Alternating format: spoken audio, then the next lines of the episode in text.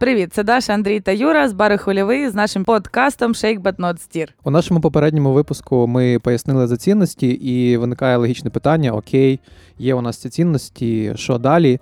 І от у сьогоднішньому випуску ми би хотіли якраз поговорити про те, що далі. Ми, ми би хотіли поговорити про формати. Juices – це друга головна складова нашого коктейлю, точно так само, як формат – це друга головна складова бару і будь-якого, можливо, іншого бізнесу. А він напряму витікає з цінностей. Тобто, окей, ми ці цінності для себе прийняли, і далі можна переходити до формату, до більш такого низькорів... низькорівневої штуки порівняно з цим.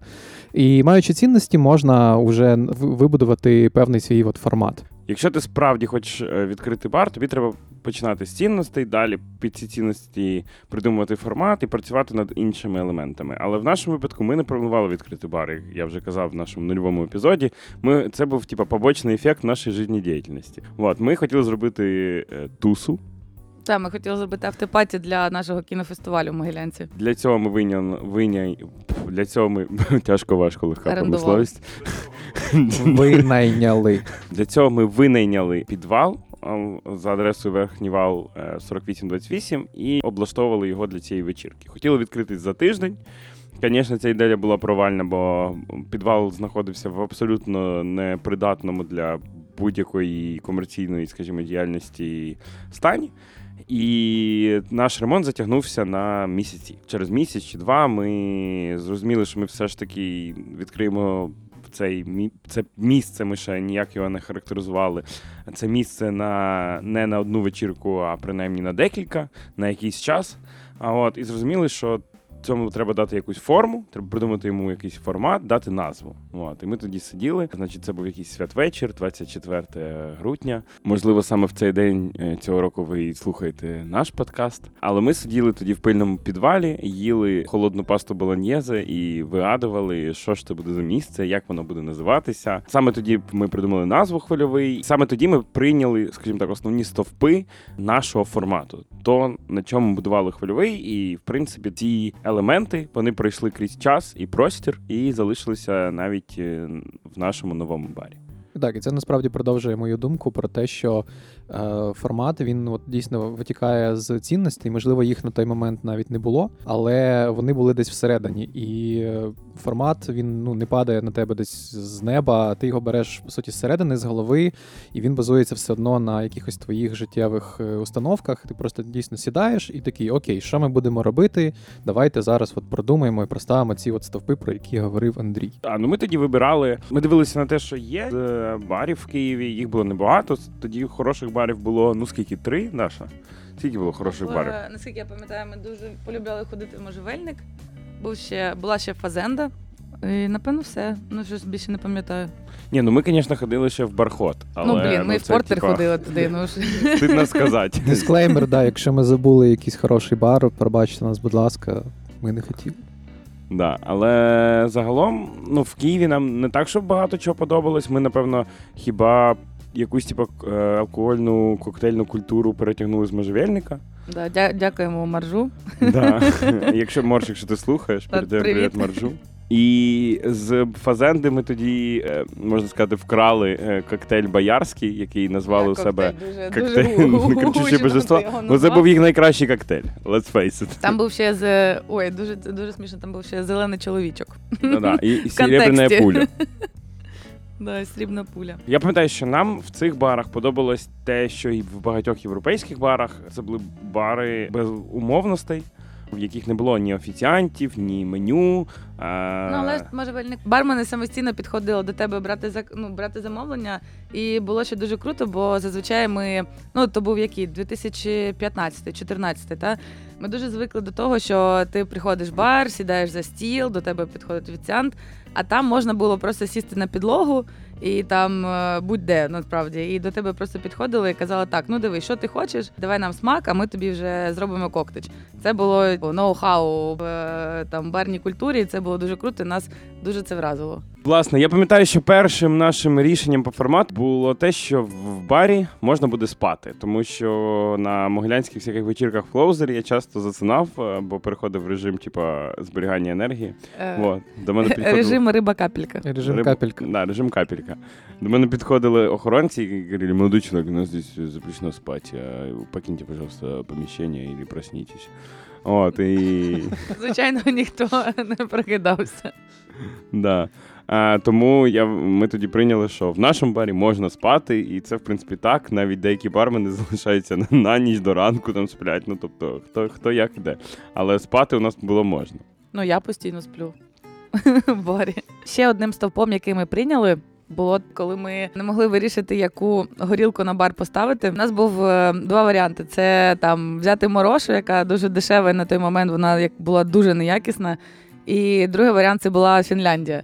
От, і ми дуже довго сперечалися, але все ж таки Фінляндія нас перемогла, і ми поставили собі Фінляндію. І, да, і тут, насправді, головне не назва горілки, а сама складова. Тобто, коли ти можеш взяти щось більш якісне, от, але пост... дорожче, але дорожче, да, і, і ти розумієш, що ти сам це п'єш, ти обираєш те, що більш якісне і більш дорожче, незважаючи на те, що ти, можливо, отримуєш менше грошей, але все ж таки це, типу, твій принцип. Да, у нас був такий принцип, що ми е, клали взагалі на інтер'єрне рішення. У нас був типа бетон, пильна, пильна підлога, все зроблено з палетів, але при тому у нас стояла типа на той момент типа якісний по нашій думці алкоголь, там Фінляндія, Джек Деніелс, Джим Бім, які ми наливали спершу вообще в пластикові стакани, і і вот это вот все. І там були не пластикові, там були картонні. Були. На відкриття у нас були пластикові стакани, пластикові. Ну, все, все добре. Труханів наливався в нуль п'ять, яка висає то.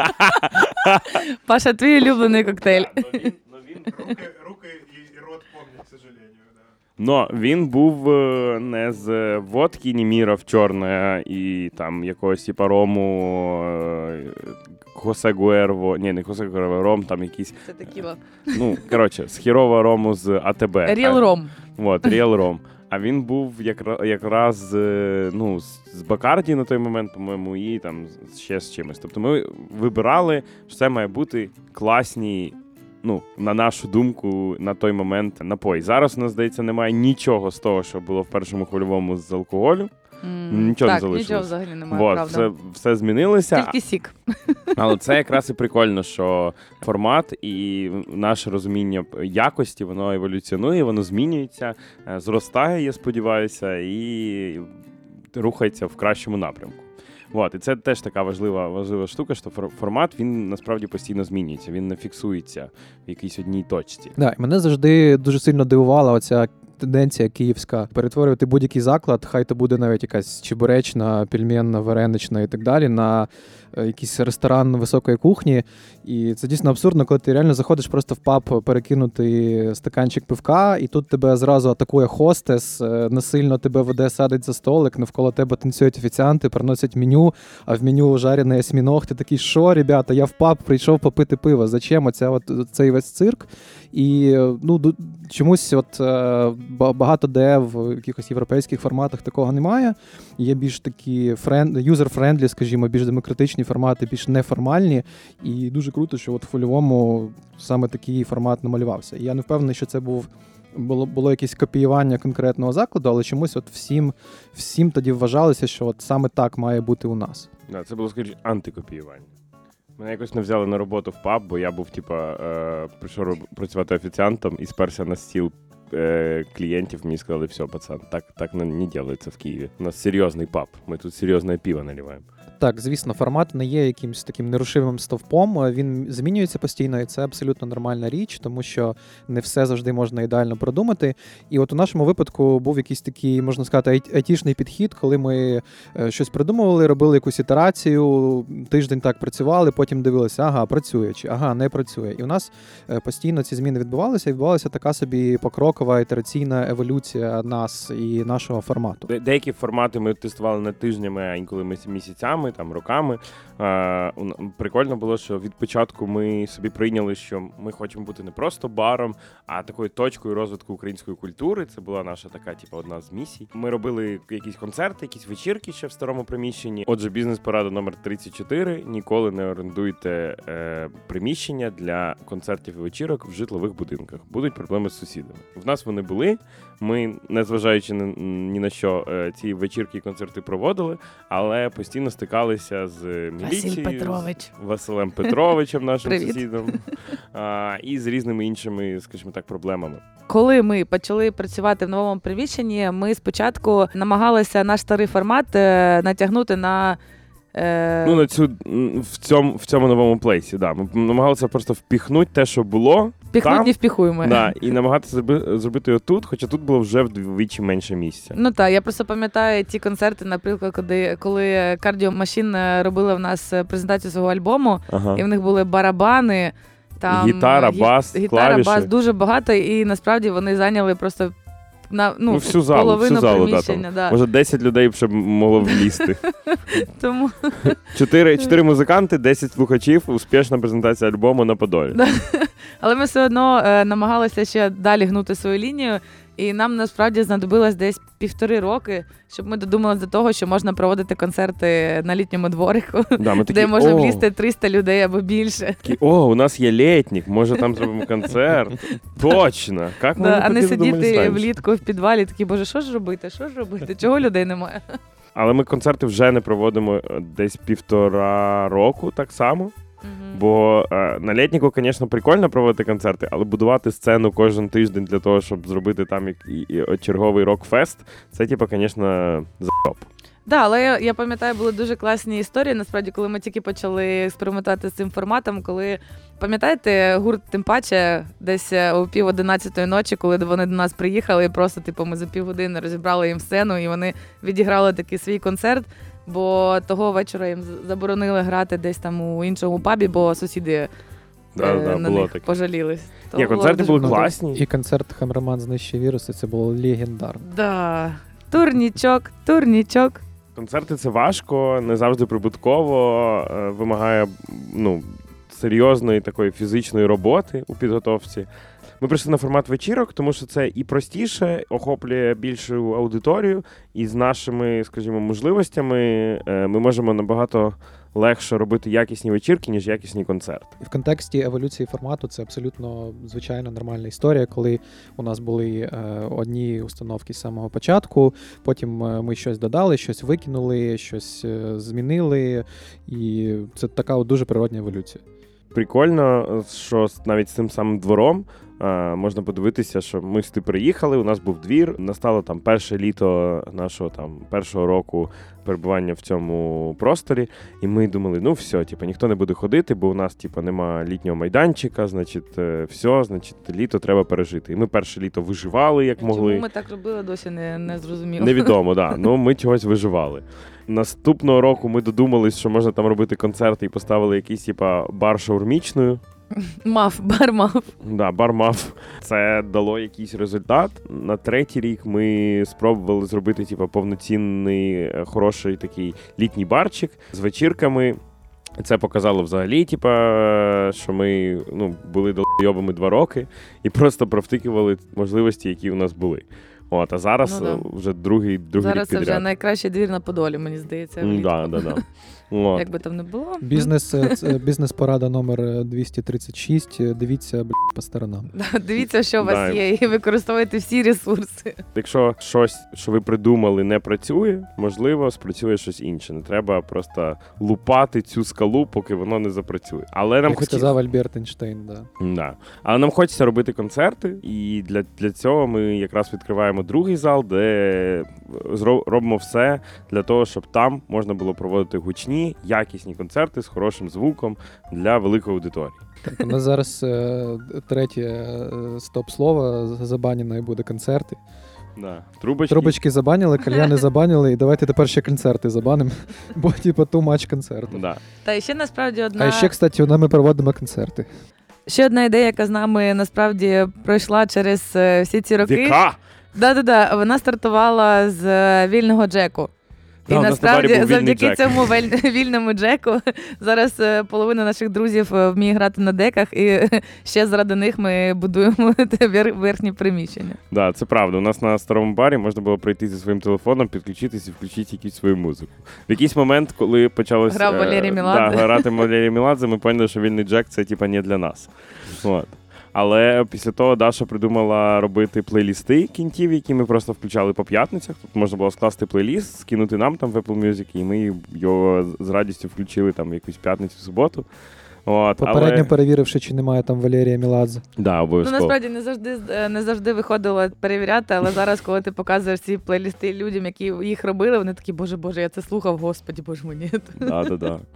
Третя еволюція цього формату стала... Школа діджеїв. Ну, це була ж не школа діджеїв. Це ми четверта, робили просто... Да? Да, школа діджеїв – це четвертий. Четвертий етап. А третім етапом стала можливість ставити свій плейліст in person, так сказати, на літніку. Тобто ми робили а, перші вечірки Dog Days. Ми запрошували наших друзів, вони склали плейліст, і от весь вечір вони грали для своїх кінтів і для просто відвідувачів свою музичку. І це всіх дуже запалювало. Цього року ми пішли далі, купили деки. Спасибо баті, що виділив на це, типа, баснословно. Дякую, батя! От, не хотів, але був змушений. От, і його тепер змушений. Зато всі навчилися, і тепер на кожній вечірці, дні народження, свадьбі є хтось з флешечкою на ключах, який може поставити своє любиме техно. Ну да, і вже, вже дійшло до того, що всі стали трошки снобами, коли слухають, як не дуже гарно зводять інші діджеї. Ще така цікава штука, що ці усі процеси, про які ми розповідали, так, про еволюцію там концертного формату, вечіркового формату, барного формату, вони всі відбуваються, по суті, паралельно один з одним. І є така тенденція, що от ростеш, розвиваєшся ти, змінюється твоя аудиторія, росте і розвивається, і точно так само твій от, формат твого бару теж змінюється, росте, розвивається разом з тобою і разом з твоєю ж аудиторією. Тут така штука. Мені здається, що неможливо зробити все суперкласно. Ти маєш все ж таки вибрати свій фокус, якісь точки, на які ти опираєшся, що ти будеш робити краще за інші. Решту треба дотягнути до середнього рівня. Дійсно, в тебе не може бути найкращим все. І кава, і сніданки, і бар, і коктейлі, і музика, і інтер'єр, все-все-все найкраще. Такого просто не буває. Дуже часто ці речі навіть проти, протирічать один одному. Є така штука, що якщо якийсь з цих аспектів не є твоїм основним фокусом, і ти не можеш його зробити нормально, ти можеш від нього просто відмовитися. І це, насправді, одна з причин, чому у нас немає кави і чому у нас немає їжі. Тут важливо не перерізати, да, щоб не зробити там класний містяк з крутими тусовками, але з поганим алкоголем, дешевими джинтоніками і ромколою, чи навпаки не перетворитися в спікізі-бар, де суперкласні коктейлі, але грає тільки музика з двадцятих, бо за неї не треба платити. От. Тому можна, я думаю, можна і варто комбінувати ці підходи. От у нас, наприклад, ми вирішили, що ми робимо прикольні вечірки, не ставимо всякої попси і херні, але при цьому ми і не наливаємо якоїсь попси і херні, ми готуємо олдфешни, да, його треба чекати, і нічого страшного. Тим, тим не менш, я думаю, нам вдалося навчити людей тусуватися з олдфешеном в руках. Коли я працюю на барі, наприклад, п'ятницю і суботу, коли заходять люди і питають, а можна там віскі колу, спочатку ти питаєш, чи насправді тобі це подобається, а потім виясняється, що люди просто не знають, що випити, і ти їм замість там, не знаю, віскі коли пропонуєш віскі саур або олдфешен, або бульвардель, ну, або, або будь-який, да, ні, трип-хоп, ні. будь-який інший смачний, міцний коктейль. От, і дуже класно спостерігати, що люди потім до тебе повертаються і вже не замовляють віскі-колу, а замовляють віскі-саур або олд-фешн. Це круто. Віскі-сало. Віскі-сало. Можемо, будь ласка, віскі-сало.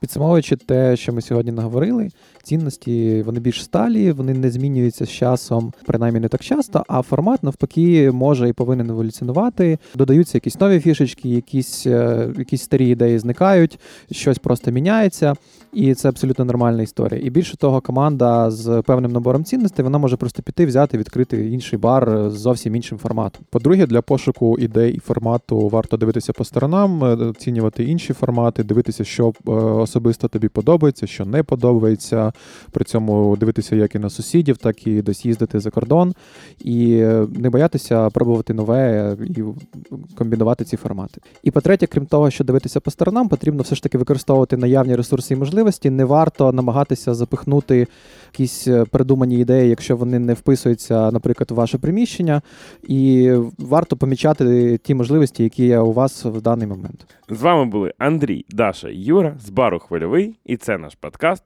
«Shake, but not steer» від Радіо Поділ, спільноти українських подкастів, за які не соромно. Шейк, шейк, шейк, шейк, шейк, шейк. Радіо, радіо, Поділ, Поділ, Поділ, Поділ.